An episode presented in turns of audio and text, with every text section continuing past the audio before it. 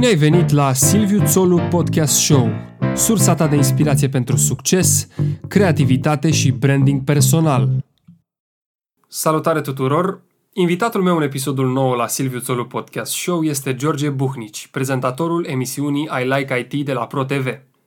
George este cunoscut poate la fel de bine și pentru blogul său buhnici.ro, unde oferă, citez, informații gratis despre lucruri care costă – mai exact, face review-uri foarte bune despre mașini, despre cele mai noi telefoane, gadgeturi și app-uri. Toate clipurile video cu el se găsesc și pe canalul său de YouTube, George Buhnici, care se apropie de o jumătate de milion de abonați. În episodul cu numărul 9 vorbim despre ce își dorea el să devină atunci când era mic, despre efectele tehnologiei asupra vieții, sfaturi pentru influencers și multe altele, ca de exemplu cum a fost arestat la ruse în Bulgaria pe vremea când era reporter de investigații la ProTV. E un episod foarte bun, așa că vă invit să-l ascultați în continuare.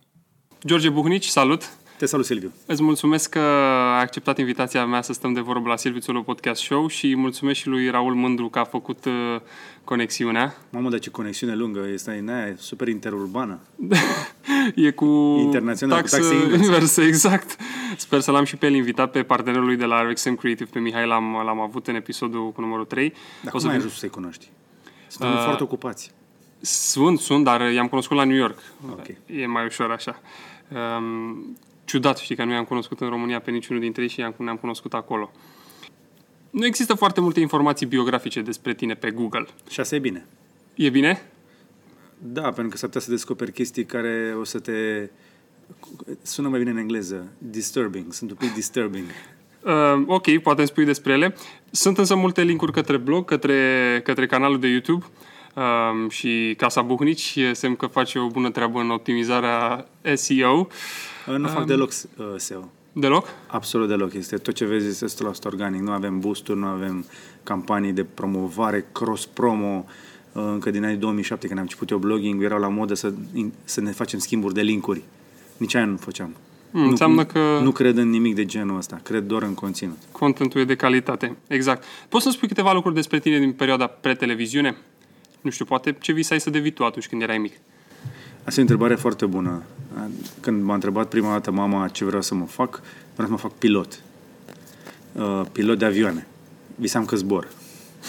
Eram destul de bun la școală, învățam uh, fără să trească să tocesc și întotdeauna am învățat cu mare plăcere mintea mea ca un burete, cel puțin așa funcționează și asta mă, mă ajută și în meseria de jurnalist. Asta nu înseamnă că am niște uh, cunoștințe foarte specifice în anumite domenii tehnice, deși a fost cât pe să devin doctor. Am făcut uh, uh, fizică chimie intensiv în liceu, la un liceu în care și-au doctor pe bandă și în grupa mea eu am fost unul dintre puținii care au sărit uh, gardul și am plecat la jurnalistică. Deci am făcut jurnalistică și um, am, întotdeauna am știut, bine, am știut din clasa 10-a, 11-a că îmi place să scriu, că îmi place să zic povești, deși nu, mă, nu consider că am un talent literar, dar îmi place să le spun oamenilor adevărul și povestea adevărată.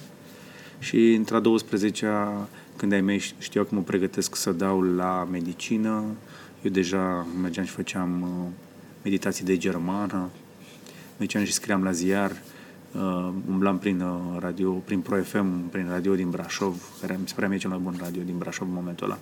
Și era. Ai făcut cam, asta? Cam asta făceam. Asta a fost o pivotare și după aia ai fost o vreme reporter pentru ProTV. Cum s-a produs pivotarea către tehnologie? Și când a luat naștere Buhnici.ro? Uh, există niște suprapuneri, dar și niște chestii uh, care merg în paralel. Ca, mai simplu spus, uh, eu sunt în uh, București din 2003, primii patru ani, cinci de meserie i-am făcut la Brașov, unde am început ca reporter de ziar, apoi revistă, radio, din radio am sărit în televiziune în mai puțin de un an. Uh, și am început să fac destul de repede mm, reportajele acelea pe care le vezi la știrile de dimineață, la 5, la 7 cu accidente, nenorociri, ale se plăteau foarte bine și așa am, am reușit să mă întrețin. Am muncit ca să mă plătesc, să mă susțin în facultate. Îți spuneam că am intrat la jurnalistică, dar am intrat și la Sibiu și la Brașov și am ales să rămân în Brașov, Uh, însă mi-am dat seama că chiar dacă am rămas la facultate în Brașov, ai mei nu erau din Brașov, erau de la 15 km distanță și făceam naveta și am vrut să-mi iau o, o chirie în oraș. La 18 ani eram chiriaș într-o garsonieră ca să fiu mai aproape de muncă, să ajung mai repede la știri. aveam grijă și de frații meu și eram și în facultate pe care trebuie să o plătesc.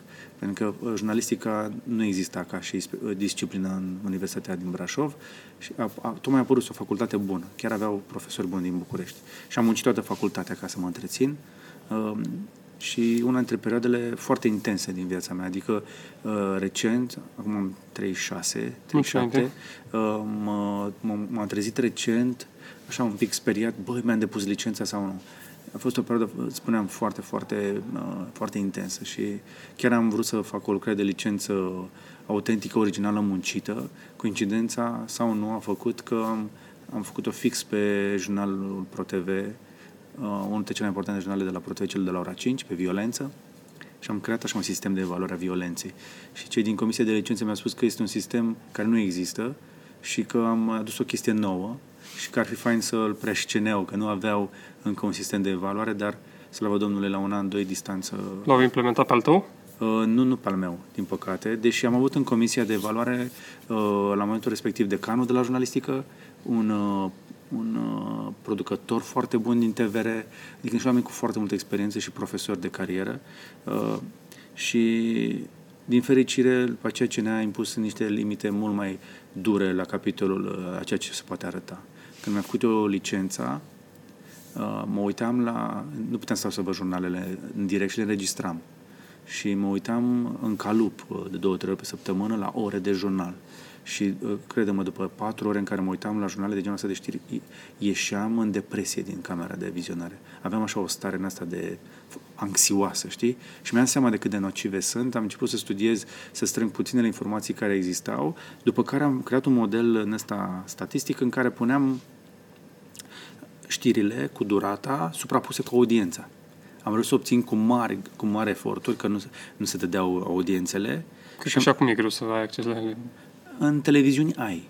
Dar eu de la Brașov, un student care lucra pentru un post local, nu, nu eram interesant, am convins pe cineva dintr-o televiziune din București să-mi dea uh, audiențele pe un Excel. Bine, mi le-a dat printate.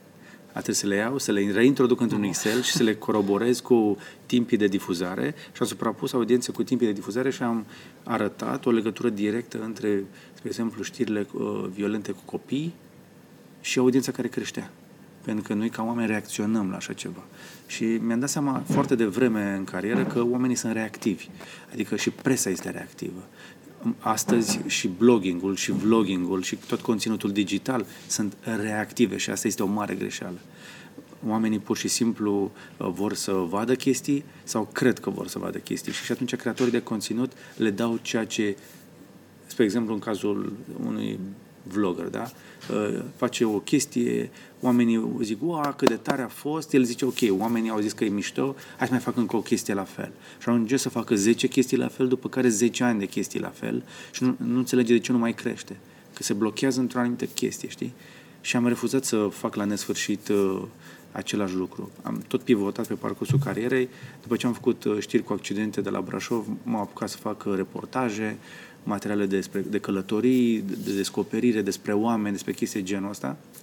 În 2003 am venit în București, m-am apucat de investigații cu camera ascunsă. Am venit în loc să mă duc să văd accidente, am venit să-i văd pe aia care fac nenorocirile adevărate, care fură, care păcălesc oameni, care distrug uh, destine, știi?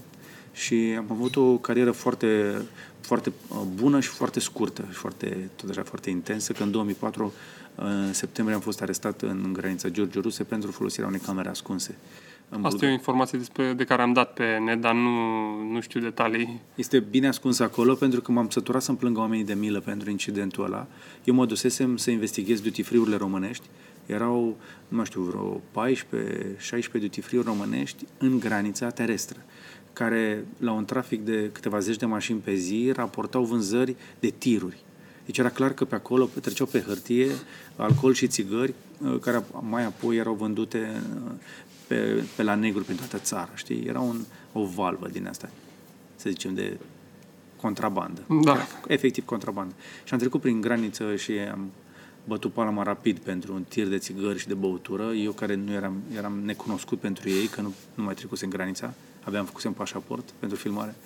Uh, trecusem cu câteva luni mai devreme, uh, fusesem la mare, în, uh, în, uh, în Grecia, Și când am trecut cu autocarul și am văzut, atunci mi s-a prins prima oară beculețul, pe care am- Sergiu Nicolaescu, Dumnezeu să-l ierte, a- a- era senator și a avut o interpelare în Parlament cu câteva zile înainte să plec eu uh, și a zis, ce trebuie să facem ceva cu contrabanda asta pe granițele terestre. Și am luat șeful meu și a zis, contrabandă pe granițe terestre? Păi la Giurgiu e plin de duty free-uri, ce vând ăia?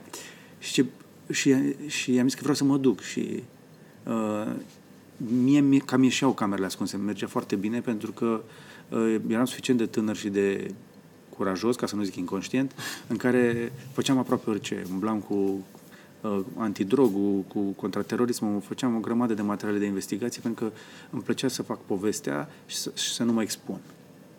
Și după ce am fost arestat în 2004, a trebuit să învăț să lucrez și cu fața, pentru că mă recunoșteau cu afezele taximetriștii, hoții de buzunare de prin tramvai și nu puteam să-i mai demasc nici pe ei, nici pe alții mai periculoși.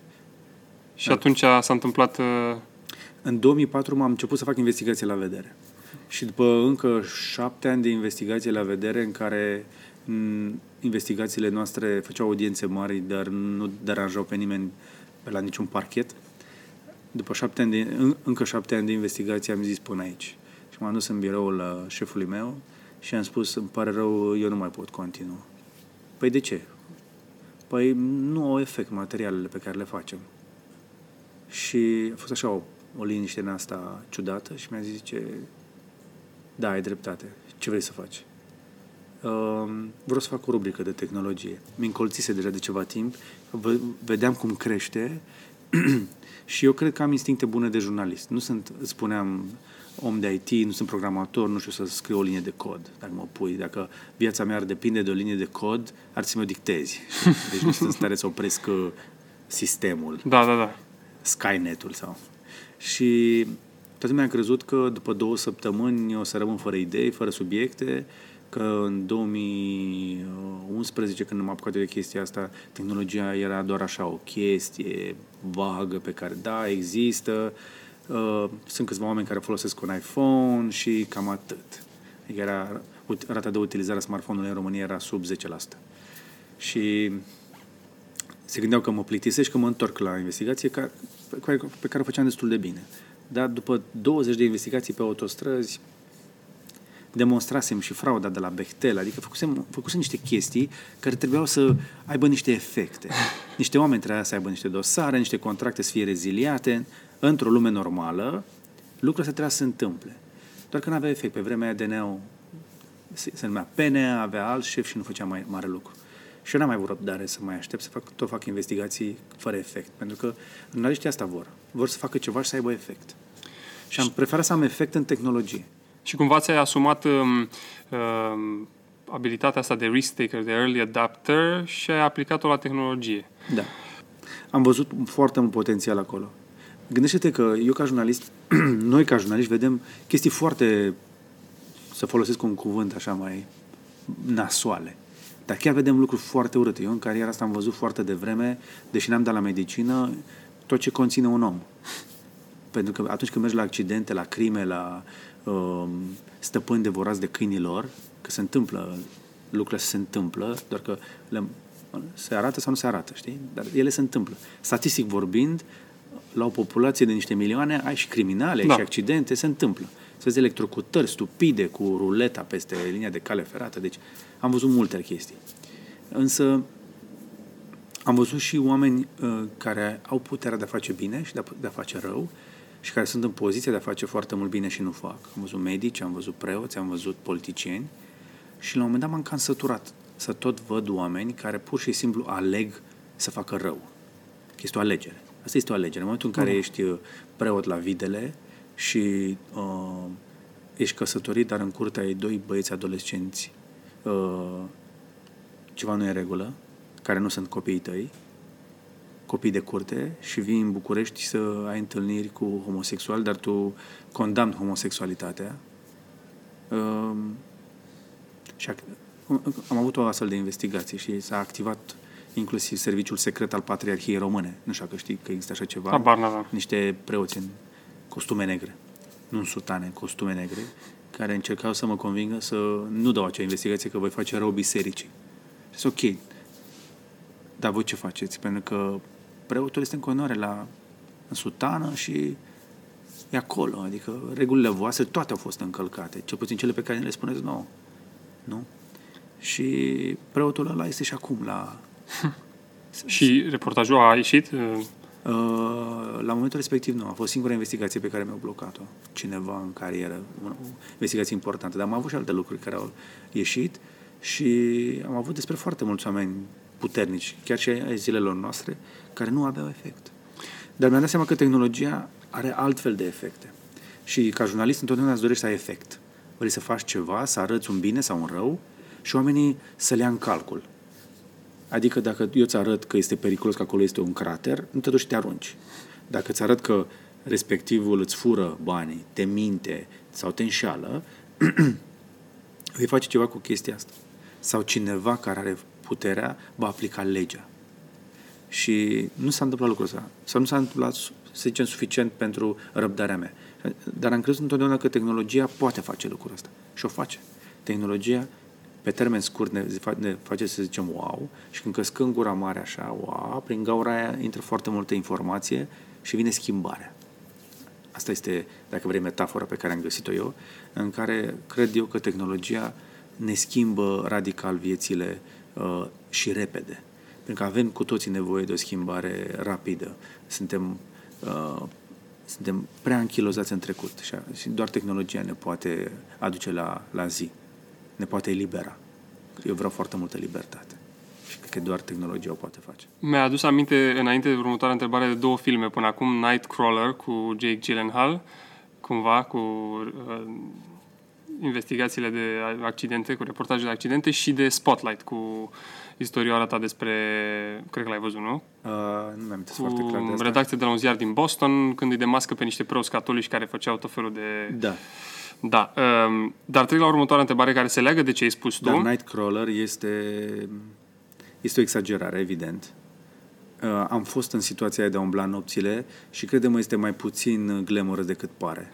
Imaginează-ți că îți sună telefonul, te sună cineva de la ambulanță că știe despre un accident și în momentul ăla trebuie să te înfofolești, să ieși în frig, să te urci într-un tico cu gumele tocite și să, să mergi cu 140 pe gheață și ajungi acolo și filmezi și trimiți materialul ăla și n-a murit nimeni în accidentul ăla și s-ar ca materialul să nu se difuzeze și nu-ți iei banii.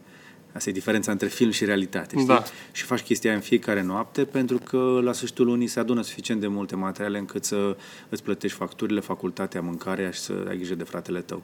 Asta am făcut eu la început. Da, e nevoie de o perseverență sau de, cum era în cazul personajului din film, aproape o obsesie cu lucrurile de genul ăsta. Trec la următoarea întrebare. Poți spune despre George Buhniș că e un influencer, um, un formator de opinie, adică review-urile tale au o aplicabilitate și utilitate în lumea reală. Ce sfaturi ai pentru persoanele, și mă refer cu precădere la millennials, millennials, care vor să urmeze calea asta, să aibă un blog sau un vlog um, pe o meserie care pare fan, dar uh, știu că e foarte multă muncă în spate. Nu, no, dar de unde? nu, vii, vii astăzi, te apuci, fac și peste două zile un milion de famous. Bineînțeles, nu? Instant gratification. Da, versus delayed gratification. Da, e, e ca la sex. Vrei să termine repede? Pentru se va vrei termina, să dureze.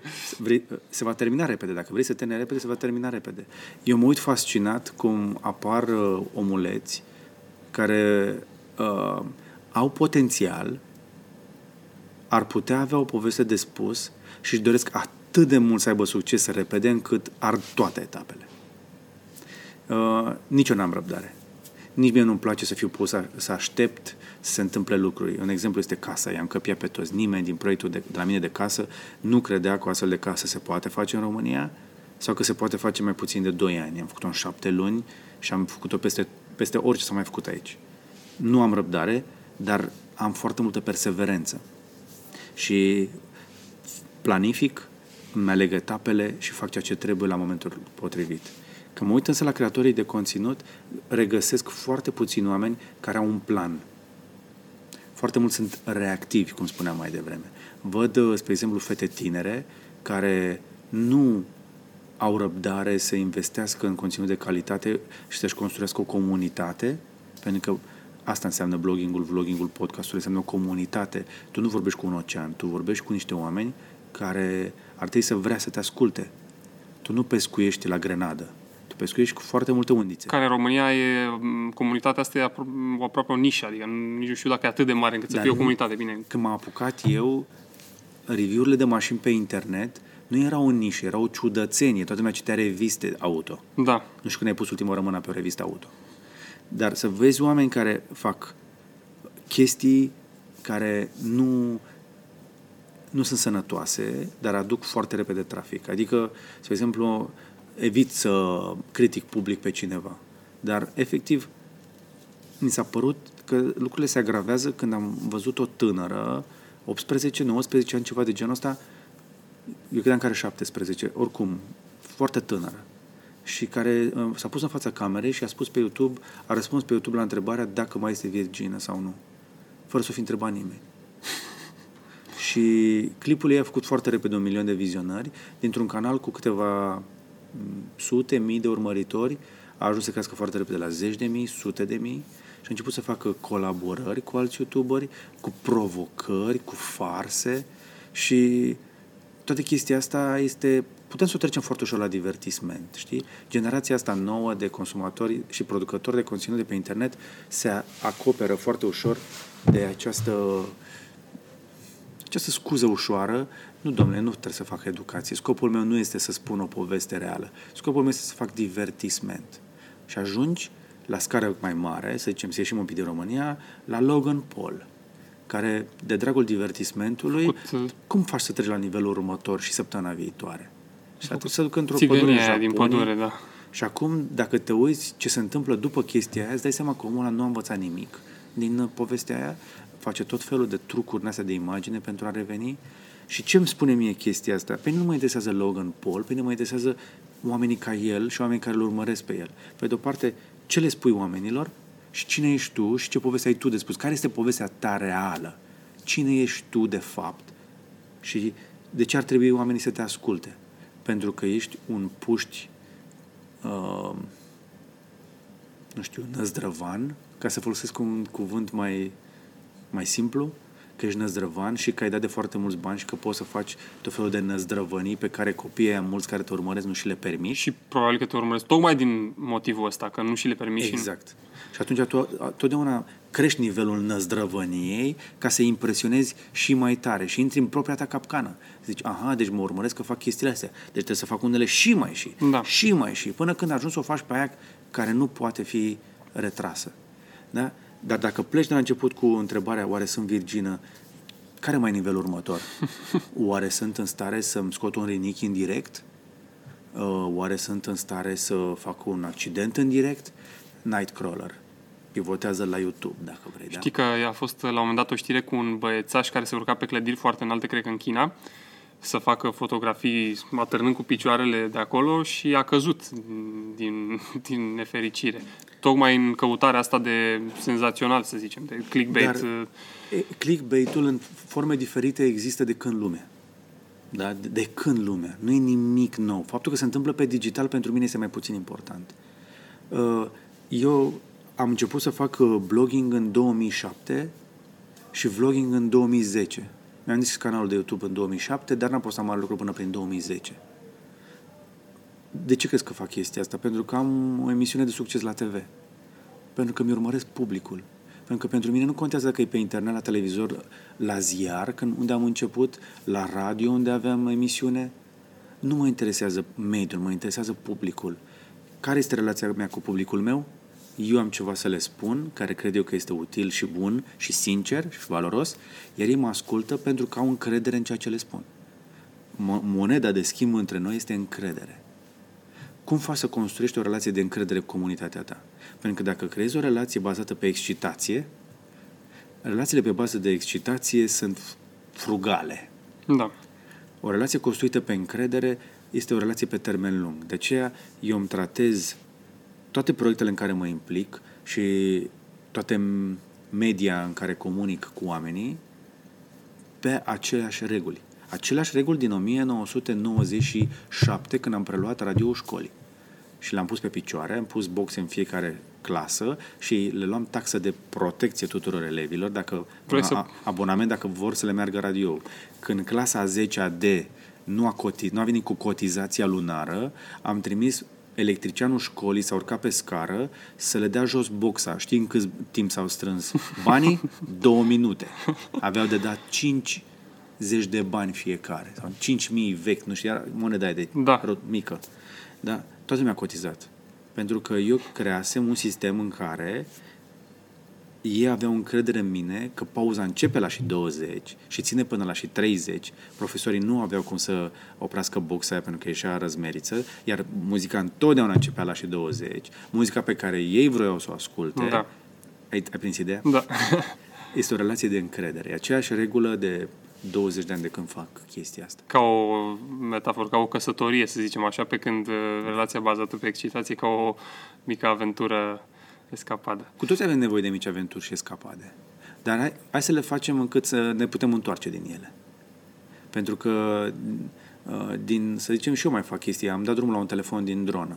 Și a fost un pic de nebunie, știi? Clipul, cred că are jumătate de milion de vizionări. Pentru România este viral. Am putea să zicem că e un viral. Da. Însă am făcut o prostie la filmarea aia. Deși l-am dus la 100 de metri de șantierul casei mele, într-un câmp viran, vântul a bătut atât de tare încât telefonul a aterizat între muncitori. Imaginează că pică un telefon de 200 de grame din cer, este un bolovan care îți poate sparge capul. Da, da, da. Știi? Și uh, e o lecție pe care am învățat-o. De atunci n-am mai dat drumul la nimic în apropiere de, de oameni și sunt lecții pe care trebuie să le înveți. Trebuie să ții toate măsurile de prevedere că nu vei face rău și dacă există cel mai mic, mic, risc, mic risc să-l controlezi sau să nu faci deloc chestie. George, ce înseamnă succesul pentru tine? Să ai succes? Succes. Asta este una dintre cele mai bune și mai grele întrebări pe care le cunosc. Uh, succesul, uite, eu, spre exemplu, consider că am succes atunci când uh, reușesc să fac ceea ce îmi place, să fiu plătit pentru asta, oamenii să iubească lucrurile astea, să le aprecieze, iar comunitatea mea să crească. E perfect. E simplu, nu? Da. Să faci ceea ce îți place și să ajungi la oamenii care te interesează și să fii plătit pentru asta. Și să și ajuți într-un fel pe oamenii care te urmăresc. Mă, e o vorbă. Nu e vorba mea, e vorba maică lui Napoleon. Când s-a dus Napoleon la maică sa și a zis, mama, uite, am cucerit lumea, sunt împărat. Știi ce a răspuns? Maică sa, zice, Bonaparte, orice e bun dacă durează. Orice rezistă este însă la fel de bun. Pentru că și o dictatură, dacă rezistă la nesfârșit, înseamnă că are părțile ei bune, că altfel oamenii s-ar, s-ar răzvrăti. Răscoli. Dacă tu ai o comunitate pe care reușești să o menții foarte mult timp, înseamnă că există ceva acolo. Le oferi ceva care aduce. Că le exciți suficient de mult glanda în fiecare zi încât să revină și mâine și poimine, e ok, dar dacă reușești să o faci în ani, înseamnă că ai succes. Unul dintre oamenii pe care i-am urmărit cu mare interes, un om care a, a reușit să își pună amprenta foarte puternic, spre exemplu, pe vlogging în ultimii ani, este Casey Neistat. Și când m-am uitat la începuturile lui Casey, noi îl urmărim, spre exemplu, eu și Marian, de pe vremea când avea 100.000 de abonați. Am văzut în el profesionistul venit din televiziune și din cinematografie. Se vede experiența. Un om care a luat tot ce știa bun și a aplicat la, la digital, pe YouTube. Deci este vorba de un povestitor cu o cameră care face niște video și a făcea același tipul de video pe care le dădea înainte pe HBO. Și le-a făcut pe pentru YouTube. Și YouTube-ul le-a îmbrățișat. Milioane de oameni, zeci de milioane de oameni, sute de milioane de oameni au văzut clipurile lui. Ceea ce e foarte fain. Dar apoi apare capcana succesului. Cumva să menții nivelul de excitație. Pentru că, dincolo de un anumit punct, cea- poveștile pe care el le arăta nu erau poveștile unui, unui om obișnuit. Erau poveștile unui om extraordinar. Tu poți să fii extraordinar în fiecare zi, 365 de zile pe an, ca să ai o poveste de spus, suficient de excitantă. De aceea m-am uitat cu mare atenție și la cei care merg în extrem și la cei care nu reușesc să aibă succes. Și mi-am dat seama că până la urmă ce fac eu este suficient de ok și că regula după care uh, merg de 20 de ani este la fel de bună și anul ăsta. Aceea în care în loc să inventezi povești, îți povestești ceea ce fac deja.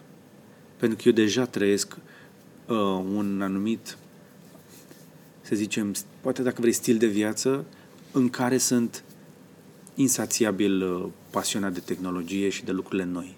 Sunt obsedat de tot ce este nou. Nu obsedat, în- însetat, dacă vrei. Da. Sunt, îmi doresc atât de mult să trăiesc în viitor, încât răscolesc după tot ce este nou. Și e un win-win că în felul ăsta m, ai și un lifestyle, un stil de viață interesant, uh, cool um, și care îți place și poți să și oferi uh, Dar asta nu, informații înseamnă reale că, despre... asta nu înseamnă că zbor la business class în fiecare zi, cum face Casey, ca să mai facă încă un clip de 5-10 milioane de vizionări. Am zburat prima dată recent la Emirates Am văzut clipul. și nici măcar n-a fost programat. A fost o întâmplare și am zis, ok, este o oportunitate. Și a fost original, autentic, se vedea, sper că s-a văzut bucuria, oricât de răcit eram și de obosit, pentru că am, am și avut noroc de am prins o româncă și pe Da. de cabină, știi, și uh, prin natura meseriei eu merg prin multe hoteluri. Și chestia arăta foarte multe camere de hotel pe unde merge, da? Și din nou, e o chestie foarte faină să arăți ceea ce faci, dar până la un punct. Știi că nu poți să-ți arăt în fiecare săptămână o nouă cameră de hotel sau în fiecare zi. S-ar putea să te saturi de chestia Da. asta. Le arăți pe cele care sunt spectaculoase sau ceva ieșit din comun sau... Și chiar și atunci, bă, pe unele nu le arăți. Pentru că s-ar putea ca oamenii să zică ok, hai mai lasă-ne cu 5 stele. Da, da, da. Vină înapoi cu picioarele pe pământ.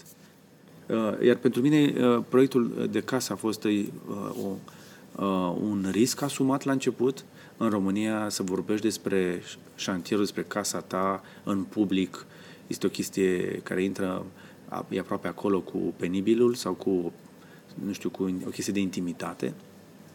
Însă mi-am dat seama, documentându-mă pentru casă, acum am plecat către casă să mă oprești dacă mă duc prea departe, uh, că se vorbește mult prea puțin despre chestiile astea și că oamenii uh, efectiv construiesc după un model clasic pentru că nu au acces la informație. Da, și nu au de unde să-și ia inspirația, măcar. Adică au de unde să-și ia inspirația Dar nu au informații uh, concrete. și balansate, știi, selectate. Că oamenii, de fapt, știu că informația există. Există Wikipedia, Google, poți să găsești orice.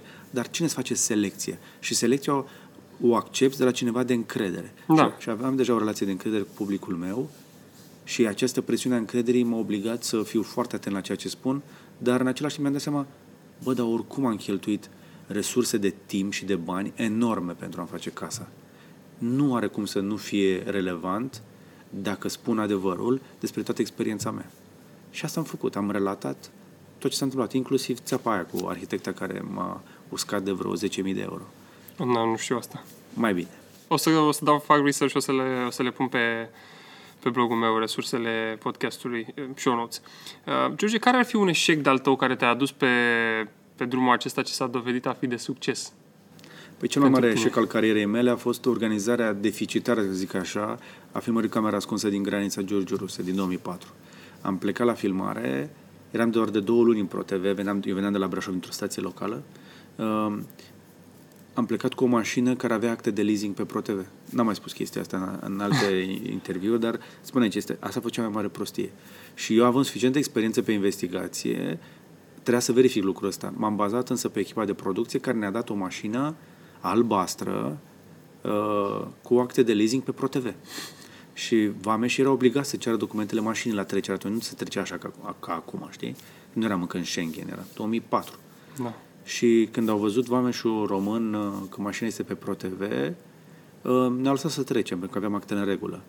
Dar după ce am trecut de punctul de frontieră, i-am trecut prin duty free și am făcut ce am făcut. Am negociat țigări și băutură multe. Da. Nu pot să bag mâna în foc că vameșul ăla nu a vorbit cu colegul lui care ne-a văzut oprindu-ne la toate duty free-urile. Da, că poate aveau și eu o cotă parte acolo. Nu vreau să zic chestia Da, asta. nu știm. Dar uh, dacă, dacă îmi luam această măsură de prevedere, astăzi nu trebuia să ghicesc. Sau să trebuiască să investighez chestia aia. Asta este un eșec. Alte eșecuri importante pentru mine... Un eșec care, adică mi-ai răspuns la întrebare pentru că te-a adus pe drumul pe care ești acum. Da, dar întotdeauna să știi că fiecare eșec m-a învățat câte o lecție. Spre exemplu, uh, unul, unul dintre lucrurile pe care mi le-am dorit foarte mult a fost să aduc în România câteva concepte de afară care nu există la noi. Black Friday este unul dintre ele. În 2010 am început să trag foarte tare de comercianți uh, să aducem acest concept în România. Și majoritatea m-au refuzat în primul an. Am reușit să conving patru magazine. În anul 2 deja au fost șapte și după aceea a explodat. Dar a trebuit să-i conving că merge. Problema care este că mi-am dorit atât de mult să creăm acest festival de vânzări în țara noastră pentru a încuraja uh, comerțul online, pentru a dezvolta internetul până la urmă și tehnologia, cu toate merg împreună, încât uh, au fost oameni care au confundat uh, dorința mea de a dezvolta piața asta cu un interes ascuns pentru unul dintre magazine. Și s-a creat, la un moment dat, o teorie a conspirației, cum că aș fi fost plătit de unul dintre magazinele online ca să spun ceva în direct. Lucru pe care de toți cei care au lucrat era absolut evident că nu e, nu e, nu e adevărat. Dar cineva a aruncat o piatră și s-au creat niște valori care mi-au creat foarte mult rău la momentul respectiv și pentru că mi s-a pus credibilitatea la îndoială, mi-am pus demisia pe masă la ProTV. Din nou, o chestie care n-am mai spus-o, uh, nu am acceptat niciodată să fiu acuzat de ceva ce nu am făcut.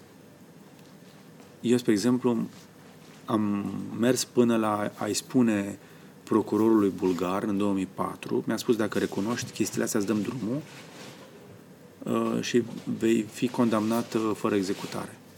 Și am spus, da, dar eu nu am făcut spionaj, am făcut jurnalism, e altceva. În, uh, la 18 ani, când eram la Brașov, o sursă de-a mea mi-a dat o informație despre o femeie violată într-un complex comercial. Și am dat știrea la ziar.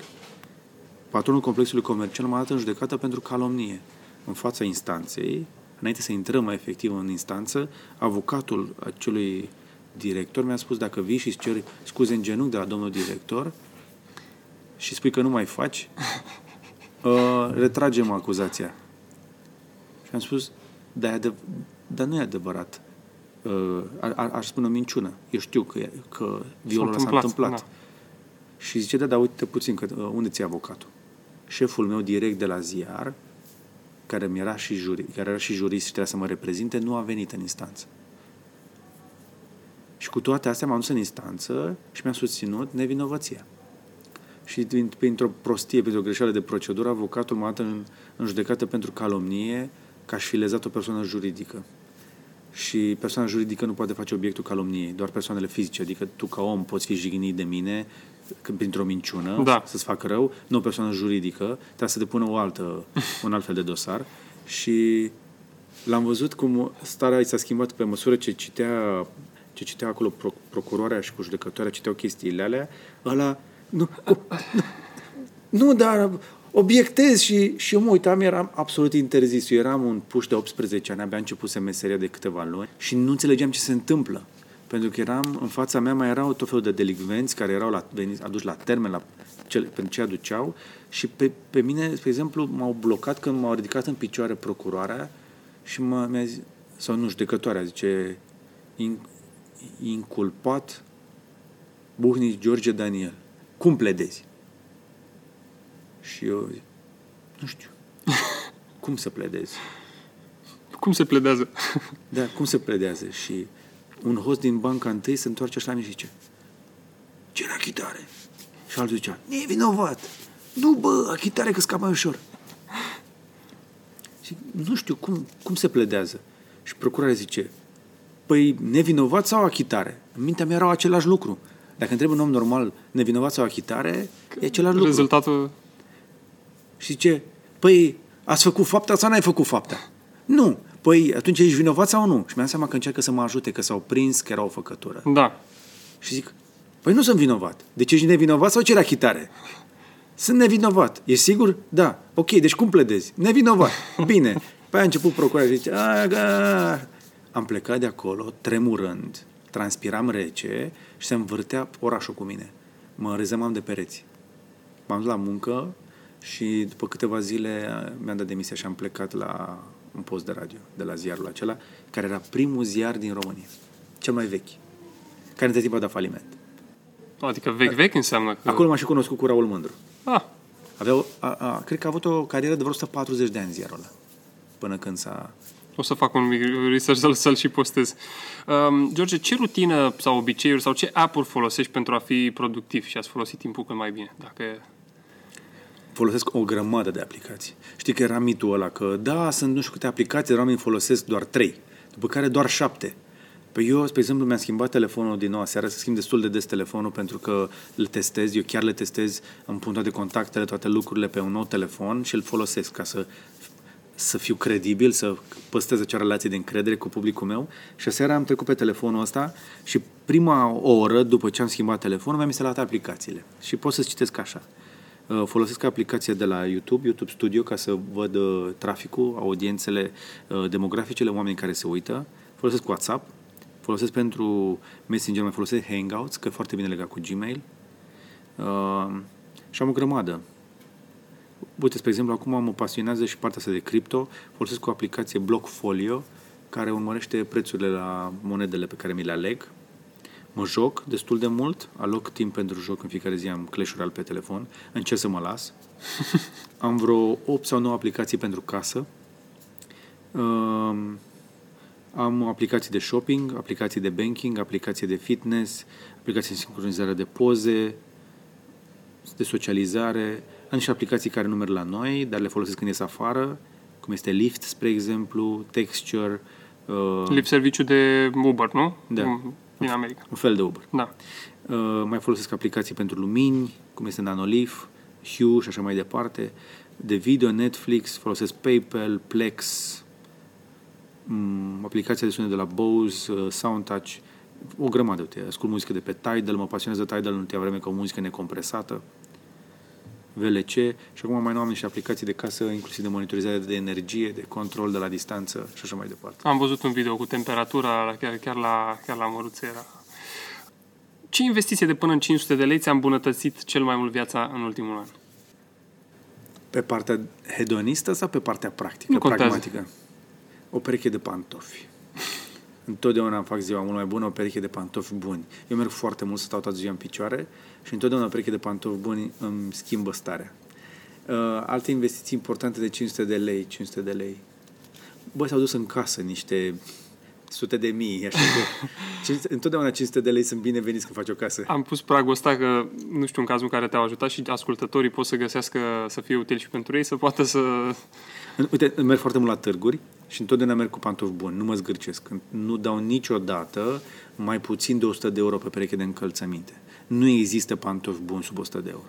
Sunt scumpi, dar picioarele tale îți vor mulțumi, genunchii tăi, spinarea uh, și energia ta în partea a doua zile mai ales, știi? Dacă ai putea pune un afiș publicitar mare oriunde în România sau în București, unde l-ai pune și ce ai scrie pe el? Să știi că mă gândesc constant la chestia asta și ah. mă, îmi, uh, să zicem, țin pe loc uh, această chemare. Sunt digital, digital, digital. Spre exemplu, pe Cavalerie noi nu avem bannere. Și am plecat de la început de acum patru ani fără, fără ad server, fără spații de bannere. Nu cred în publicitate pe bannere. Dar dacă aș pune ceva pe stradă, ar fi ceva prin care să promovez, spre exemplu, Cavaleria. Mi-ar plăcea să știe mai mulți oameni despre ce facem acolo. Aveam de gând să te întreb, dar pentru că timpul e limitat, uh, o să menționez acolo. Eu nu știam că te ocupam, am aflat uh, acum mă bucur. când... Uite, încă o chestie care nu-mi doresc ca oamenii să știe neapărat că eu fac, am făcut chestia aia. Te vreau să prim, primească, să crească și să-și dezvolte propriul, uh, cum să zic, propriul drum. Este încă un copil pe care îl crești și vrei să plece în lume, da? Și Cavaleria este unul dintre proiectele mele la care țin foarte mult, pentru că nu, avem, nu mai avem reviste. Bărbații români nu mai citesc. Corect. Nu prea mai găsesc ceva de calitate, dar nu prea mai găsesc reviste oricum. Și citeau foarte multe chestii de pe site-ul de afară. Și am zis, bă, da, hai să le dăm ceva în limba română, hai să facem conținut localizat, să facem ceva pentru România. Și asta încercăm să facem cu Cavaleria și anul ăsta, după trei ani și ceva, o să devenim și, să zicem, sustenabil cu proiectul. Am înțeles. Uh, aveți de gând să-l treceți și pe print sau... Nu. Nu, rămâne doar Nu facem greșeala asta, am, am mai făcut-o alții înaintea noastră și nu, nu o repetăm noi. Uite, vezi ce ziceam de răbdare la început? Să-ți construiești comunitatea. Cavaleria în primul an, o, o zi în care depășea de 300 de vizionări, era wow. Dar întotdeauna am urmărit o rată de creștere organică, sănătoasă. Nu am făcut SEO, nu am făcut campanii, nu am pus benele, nu am colaborări din astea în care să ne hăhăim sau ceva. Acum însă, după patru ani de investiții în care uh, Cavaleria a crescut, vin alți youtuberi la noi să ne propună colaborări. Și asta este onorant. Acum da, acum vom face, pentru că venim la masă cu ceva al nostru. Nu venim să ne tractăm pe altcineva, știi? Ne-am construit comunitatea, ne-am construit produsul, are propria lui identitate, nu mai are nevoie de mine, adică avem oameni care sunt în stare să țină produsul în picioare chiar și în absența mea. Uh, două întrebări mai am. Cum va arăta lumea peste 10 ani, în 2028? Alege o industrie, alege o zonă a societății. Tehnologia, să zicem. Tehnologia este deja și va fi mult mai prezentă peste tot. O să vezi mult mai multă robotizare, automatizare și inteligență artificială. O să vezi mult mai puțină muncă brută, ieftină. Uh, am mai spus chestia asta, mai merg prin companii sau prin tot felul de locuri în care oamenii fac uh, tot felul de munci astea, pe industrial mai degrabă, pe banking, pe financiar și le spun bună dimineața dinozaurilor, pregătiți-vă de extinție. Uh, jumătate dintre voi vor rămâne fără muncă în motorul, motoarea de cadă. La fel cum ne-a spus colegilor mei, am avut o chestie internă pe vremea când exista Mediafax-ul, Gândul și ProTV, ProFM, toate astea erau la un loc. Și a fost un eveniment în care am făcut noi un workshop, treaba mergea foarte bine și ne băteam cu toții pe umăr că suntem number one. Știi? Și uh, m-a rugat uh, șefa mea să fac, uh, să fac totuși, uh, să-mi spun eu povestea și să spun eu cum văd uh, viitorul și către ce cred eu că merge jurnalismul. Și prezentarea mea cu asta a început. Bunăneața dinozaurilor, pregătiți-vă de extinție. Jumătate dintre voi din sala asta veți dispărea din companie în, în motorul an. Mă, nu, nu am zis motorul an, am zis motorii 3 ani. Uh, în motorul an dispăruseră jumătate. Și nu pentru că a, sunt eu, să zicem, un clar, un clar văzător. Nostradamus. Nu, ci pentru că pur și simplu oamenii devin foarte confortabili în ceea ce fac și se îmbată cu apă rece și se bat pe umeri cât de bine merge treaba, ca astăzi. În 2018, primăvară, toată lumea știe că treaba duduie, că merge, că leafa vine, că salariile cresc și că totul este ok. Dar nu e așa. Și trebuie, nu trebuie decât să scoți capul din nisip, ca să nu spun în alte locuri mai, mai murdare, și efectiv să te ștergi bine la ochi, să te uiți în jurul tău și să zici, bă, hai să încercăm să vedem lucrurile astea cu un pic de bun simț. Bun simțul la țărănesc românesc, în care nu te îmbezi cu apă rece, că e soarele pe cer, știi că vine și toamna. Și să fii pregătit pentru schimbare, nu? Asta Întotdeauna. E... Iar schimbarea vine. Și este mai, mai abruptă ca niciodată. Uh, în ultimul rând, este ceva ce vrea să promovezi la Silvițul Podcast Show, uh, o idee, o carte, cavaleria.ro, ai menționat-o deja. Să promovezi ceva. Să... Aș vrea să promovezi pe altcineva. Uite, spre exemplu, descoper în ultima vreme, fac o serie de interviuri pe Cavaleria despre uh, oameni care fac lucruri. Și noi acolo avem uh, o, o, o vorbă, mai puține vedete, mai multe povești. Și, spre exemplu, recent am filmat un interviu, urmează să fie publicat, nu știu când uh, se difuzează podcastul tău, când îl publici, uh, am filmat cu echipa care face Danube Footwear. Fac un skate shoe românesc. Sunt doi oameni spectaculoși, foarte, foarte calzi, foarte inimoși și care au lăsat joburi foarte bine plătite ca să facă un business. Și întotdeauna când văd oameni care lasă cariere bune în multinaționale și își fac propriul lor business, chiar dacă pare neverosimil că vei trăi vânzând pantofi de skate în România, nu pot decât să încurajez, pentru că avem cu toții nevoie de mai mulți antreprenori și mult prea mulți oameni ca noi, tineri, își consumă viitorul, prezentul și viitorul și le ard pentru niște multinaționale care îi amăgesc uh, cu uh, un blit de mâncare și o mașină și Laptop un salariu confortabil. În, nu le-a spune decât să uite puțin în jurul lor și să ne spună, să-ți lase ție un comentariu dacă au colegi de peste 50 de ani cu vârstă de peste 50 de ani. Companiile astea au darul de a suge energia vitală din oameni și de a-i scoate pe eșapament uh, când nu mai sunt interesanți, după care tu rămâi fără job, fără salariul ăla confortabil și fără energia de a mai fi antreprenor. Și de aceea, uh, dacă pot promova și promovezi pe oricine, uh, dacă, știi, dacă știți pe cineva care face un business interesant și are curaj să facă antreprenoriat, îi promovăm și noi gratuit și cu toată inima. Mulțumesc mult, George, pentru timp. Știu că ești uh, ocupat și a fost o plăcere să discut cu tine la Silviul Podcast Show și mult succes în continuare în tot ceea ce faci. Să păstrezi uh, încrederea cu comunitatea. Multă baftă cu podcastul. Mulțumesc. Uh, podcasturile sunt o chestie iarăși foarte faină. N-am apucat să vorbim despre conceptul ăsta în care cred. Am de vreo 2-3 ani să încep și eu unul, dar se va întâmpla și eu o să vin să-ți fac concurență. Perfect, aștept. Mulțumesc mult. Baftă, Silviu. Mersi. Dacă v-a plăcut episodul cu George Buhnici, lăsați-mi un review pe iTunes și recomandați podcastul și prietenilor voștri. Notițe și linkuri utile găsiți pe silviutolu.com la categoria podcast. George a început să lucreze în televiziune în 1999, deci a ajuns unde este astăzi după aproape 20 de ani de muncă. Nu uitați așadar că succesul e de partea celor muncitori. Pe data viitoare!